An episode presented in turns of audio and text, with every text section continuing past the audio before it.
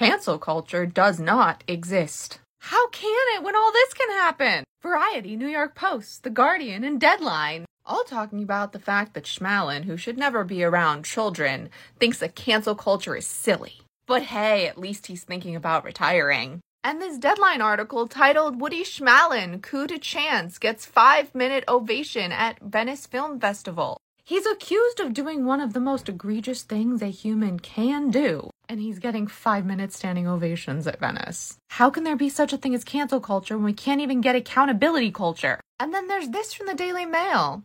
Schmallen defends Spanish football chief Luis Rubiales, saying he wasn't graping her, it was just a kiss. It's hard to understand that a person can lose their job for kissing someone. Oh, yeah, you're definitely the person who should be allowed to have an opinion on this. When Schmallen defends you, you know you did something wrong. So, yeah, cancel culture doesn't exist. And unfortunately, neither does accountability culture. Anyone who says otherwise is lying. Short Cast Club